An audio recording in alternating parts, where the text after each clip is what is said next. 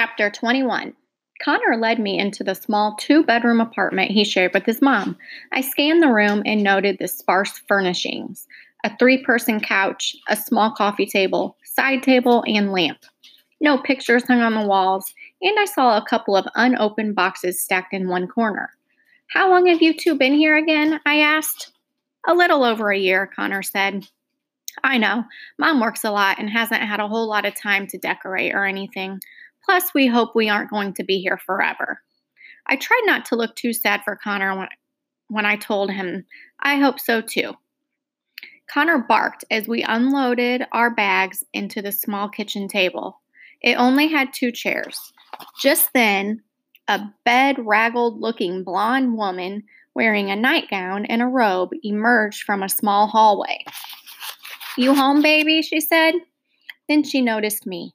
She looked both surprised and embarrassed as she pulled her robe closed and tightened the belt. Oh, she breathed. You brought a friend home.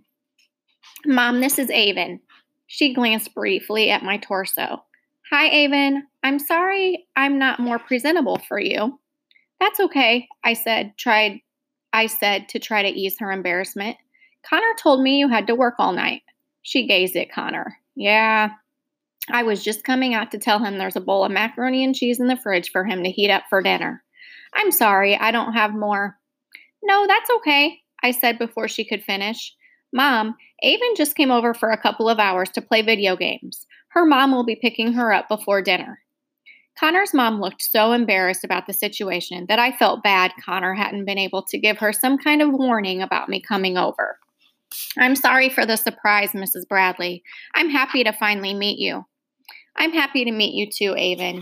It's nice to see Connor with a friend. Perhaps you can come over again on another day when I'm a little bit more myself. Oh, yeah, I'd love to. I don't know what got into me, but then I said to her, and maybe you can come to the next Tourette support meeting with us. Connor jerked his head at me, and I immediately realized she knew nothing about it. Something I think I had already suspected. Her eyes were large with surprise. Tourette's support meeting? she said slowly. Connor shrugged his shoulders. Yeah, Aven and I went to a support meeting one day while you were working. Connor, I wish you would tell me about these things. Her eyebrows furrowed together. How did you get there? Aven's mom drove us. Don't worry, I said, noticing the look of concern on her face. We're not like a psycho family or anything. We're totally normal, except for I motioned towards my shoulders with my head, but my parents had nothing to do with that. She gave me a tired smile. I'm sure your family is lovely. She turned her attention back to Connor.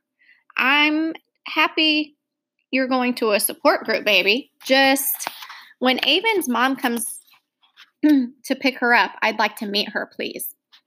Connor nodded. She went to him and kissed the top of his head. I'm going back to sleep. Could you wake me up in a little bit so I can make myself more presentable? Connor nodded again. Then she walked back down the small hallway and disappeared into a dark bedroom. I turned to Connor. Your mom's nice. I don't know why he cut me off. I wish you hadn't told her about the support group. She doesn't have time to go, and now she'll just feel bad about it. Why don't you at least give her a chance to decide what she wants to do? She doesn't need any more stress than she already has, he said. I don't think the support group would stress her out. I'm sure she's more stressed about not knowing what's going on with you. She's better off having to deal with me.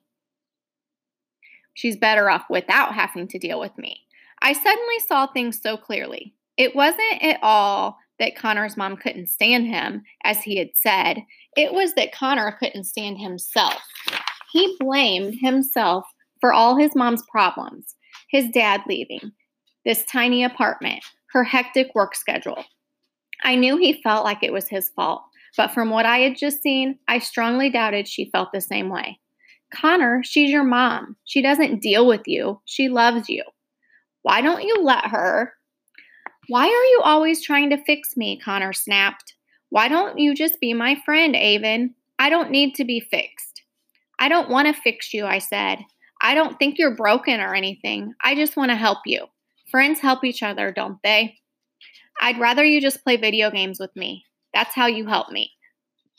I lowered my eyes and ran my rainbow striped flat over the dingy carpet. Okay, I said, but I won't stop going to the meetings. You can come if you want, I shrugged. Whatever, I don't care. Connor's face softened and he grinned.